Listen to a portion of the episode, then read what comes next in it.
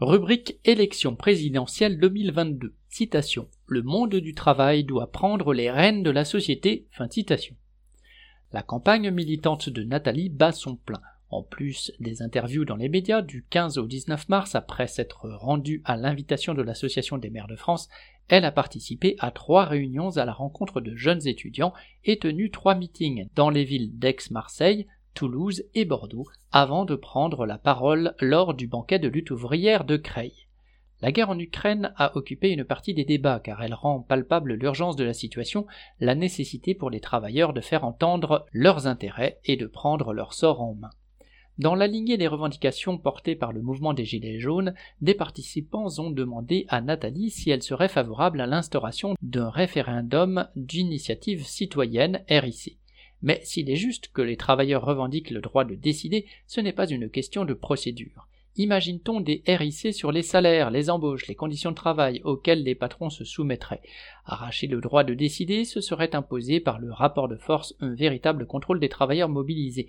Cela ne signifierait pas des référendums ponctuels, mais un contrôle permanent, la transparence des comptes, pouvoir suivre les circuits de l'argent.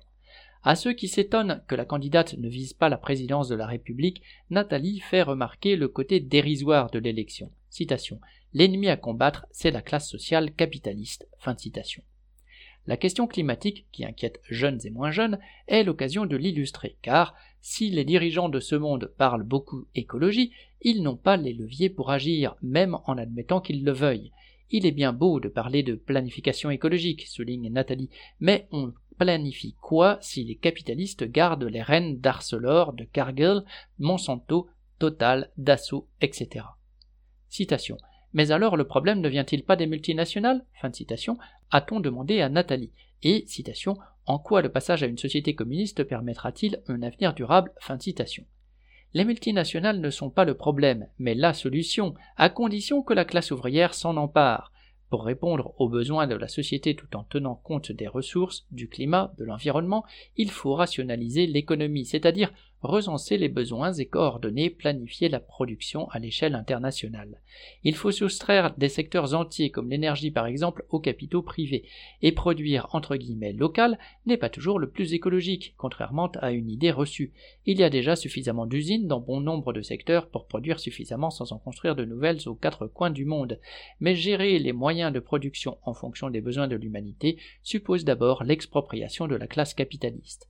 Citation les communistes sont en réalité les seuls écologistes conséquents, fin de citation, a affirmé Nathalie. Beaucoup sont choqués par l'absence de visibilité du camp des travailleurs dans les médias et l'absence de débat pour l'élection, mais il ne faut pas s'en étonner. Les médias sont financés par les capitalistes, il n'y a aucune raison qu'ils déroulent le tapis rouge aux révolutionnaires. Nous nous moquons de débattre avec Macron, a dit Nathalie. Nous nous adressons aux travailleurs pour faire entendre leurs intérêts et affirmer qu'ils sortiront de l'exploitation de la crise climatique et des guerres quand ils prendront confiance dans leurs forces et s'organiseront pour renverser cette société.